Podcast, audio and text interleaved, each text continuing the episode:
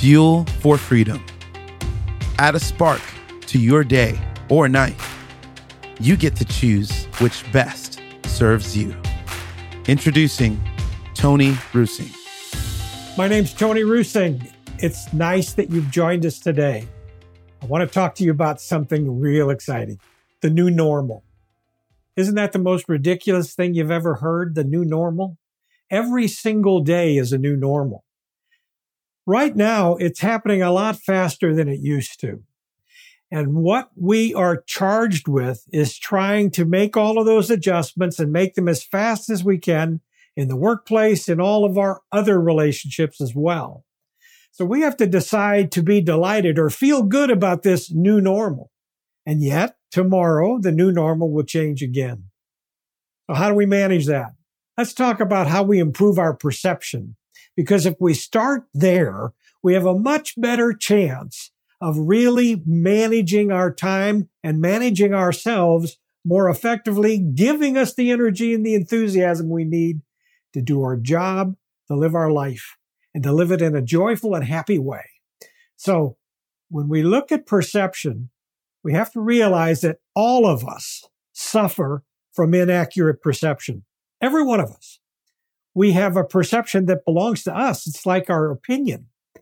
And yet at the same time, that perception changes and how you see your world today is different than how you saw it back in January or February or March or April. And so whatever month we're in, your perception has changed because it's a constant, never ending process. So I think we can all agree that all of us suffer from inaccurate perception about something. And self deception is seeing things as we wish they were rather than as they are. And when we see things as we wish they were, we're always longing, we're always wanting, we're always thinking about what's next, what's next. And that brings us to what we are really trying to accomplish. And that's a differentiation between what we want and what we need. And there's a difference in the two because our perception influences our life and our personal and professional relationships requires developing some correct perception more often. And when we do that, we're going to be better off because it's how you see your world. It's how you taste your world. It's how you hear your world. All of those things go into your perception. And we have to determine what really values are there for us. What is it that we value? And then what the people around us value as well. So there's four ongoing activities that go into this.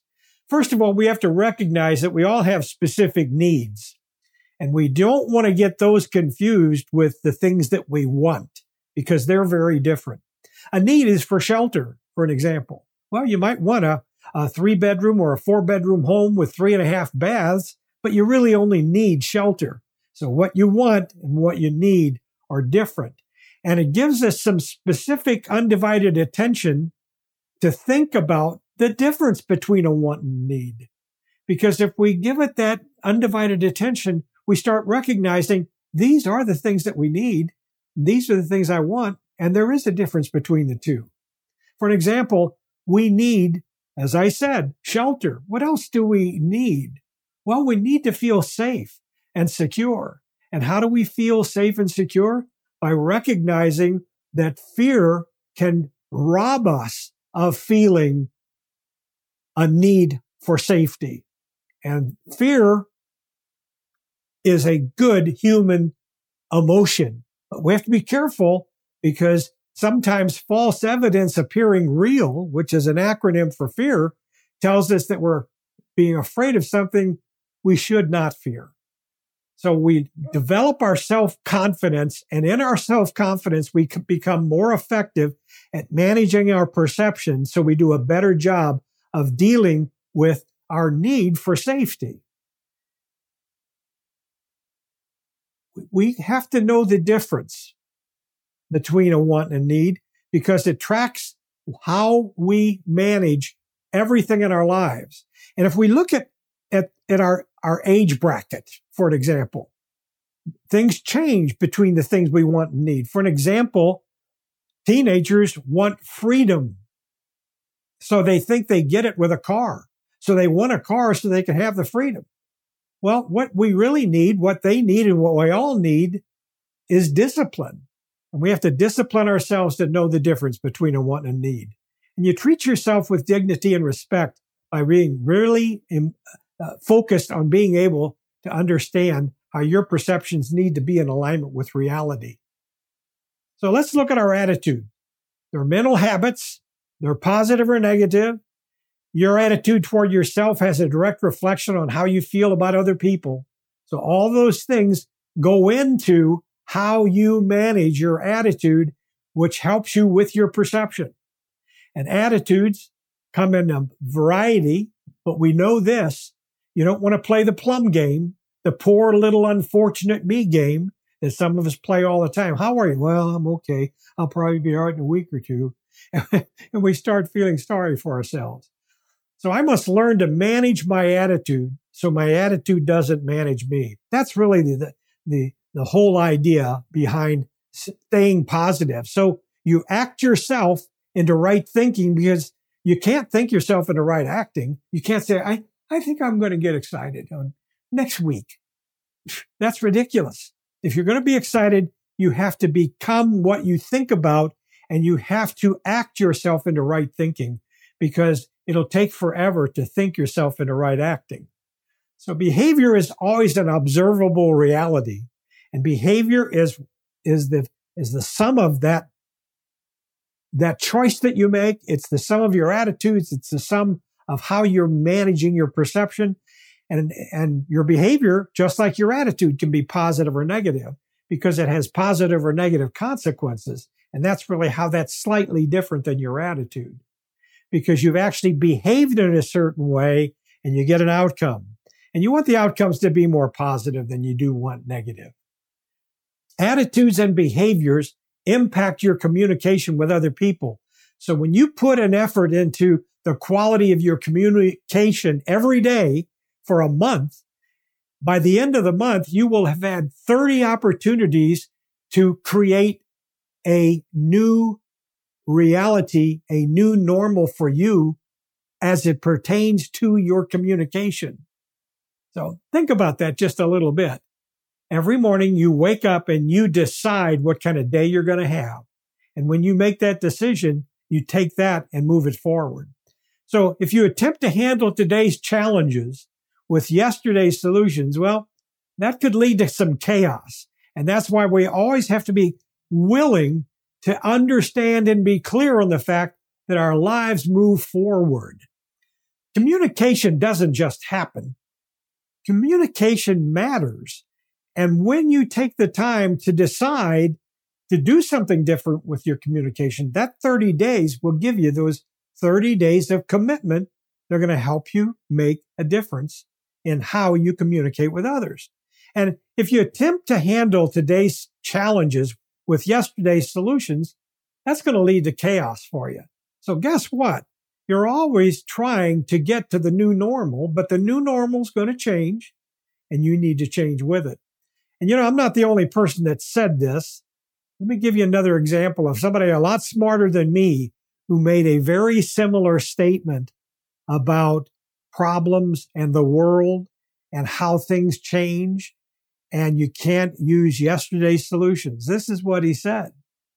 The world we've made as a result of the thinking we've done thus far creates problems that we cannot solve at the same level at which we created them. That's a quote from Albert Einstein. He said that, and this was a gentleman who really knew what he was talking about. So I subscribe to that. I believe that we have to always look and recognize that problems solved create more problems, and that's okay because that's aligning us with our perception and our reality. There is something that you can add to that that I think can be helpful and useful empathy. We can practice empathy. And I say practice because I think everything in life is a practice. We practice how to communicate. We practice how to lead. We practice how to parent and we have to practice empathy. We know how to sympathize. We know that sometimes when we sympathize with someone, we stand next to them. We may not say anything, but we stand next to them in their pain, their sorrow, their frustration. And sometimes the silence between us is all that needs to be there for sympathy. But with empathy, there's a little bit of difference. Empathy is having the right attitude toward the other person and, and the, the people around you.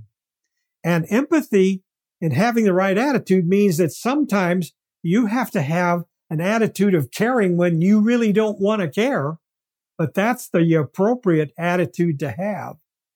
You're busy, you're, you're working away and somebody comes and says, can I talk to you a minute? And your brain goes, Oh, gee whiz. And truth is, maybe that person's put in front of you because they need you in that moment and you need to help them in that moment. You don't even know it. But empathy is caring. And the process of grasping or understanding another person's point of view is how empathy really gets started in you. And empathy is having the right attitude toward others. I can't repeat that enough. If you put that in play, then caring comes about. Then seeing another person's point of view comes about. That makes it much, much easier. The process of grasping or understanding another person's point of view. There, I've said it all twice. And that's important because with spaced repetition, we remember lessons we're supposed to learn. So give everyone the kind of treatment you would if you were being your best self. And when everyone is valued, your confidence quotient goes up exponentially.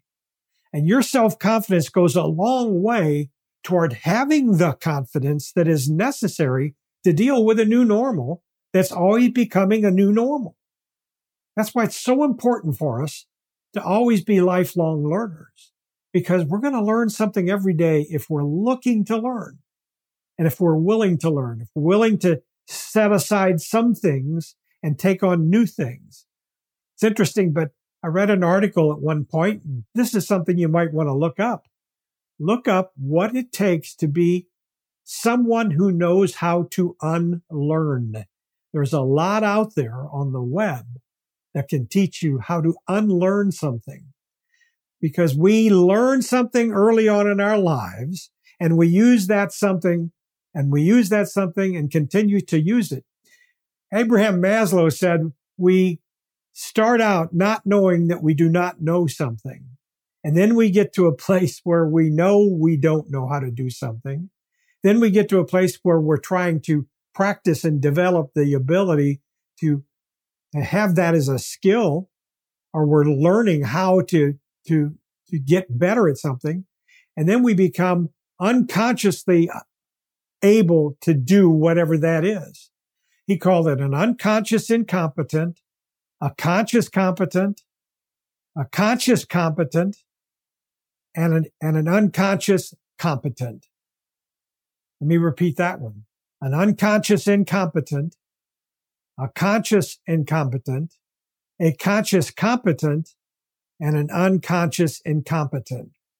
An example of that would be the little, the little person in your life who can't tie their shoes. So you as a mommy or a daddy say, honey, come over here. Let me tie your shoe and you tie the shoe. Well, one day they look down because they don't know that their shoes are untied. But one day they look down and they recognize that their shoes are untied. So they went from not knowing something to knowing something. And now they try to tie their shoe. Well, when they tie their shoe and they come to show you what, what they've done, they're all excited. They've got a little bow. It's on the top of their shoe and it's real loose. And you know, and I know that it's going to fall out, but they don't. And guess what? They're so excited about tying their shoe. Are you going to say, to that little person, that bow is going to fall out? Or are you going to affirm them and appreciate them for their effort? Wow, look, you tied your shoe. And they get all excited about it. Which one of those do you suppose would push them further on to being able to do it automatically? I think encouragement goes a lot further because you've empathized with the fact that they did know how to do it and you've turned that into a positive moment for both you and them. So this is a relationship driver and you use it with adults just like you do with children. Recognition, something all of us need and want. We get past ourselves to be able to give recognition to others. And then choose friendly over fear. I mentioned that, that fear is false evidence appearing real. So be friendly with yourself and know that safety, yes, is a need in our lives, but it can be destroyed when we are fearful. Confidence is more than an appearance. Please let that sink in. You have to be confident and you have to choose to develop your confidence. And when you put a value on it, what it's able to do is help you grow and stretch to reach all the potential that you have. So empathy has an impact on you and it has an impact on others. It's a natural law. The other thing we know about it is it's also imperative that you become a really good listener. And the more effective you are at listening, the easier it is to be empathetic.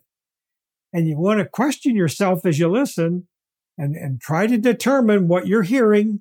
And when you're able to do that, you're putting a fundamental strategy together to help this person become more effective and helping yourself become more effective at the same time. If you help enough people get what they want, you will get what you want. That's how it works. I'll give you some fundamental strategies here. There's about 16 of them, but I'm not going to go through all of these. What I'm going to do is going to pick out one or two or three maybe and just touch a base with you. First of all, honesty.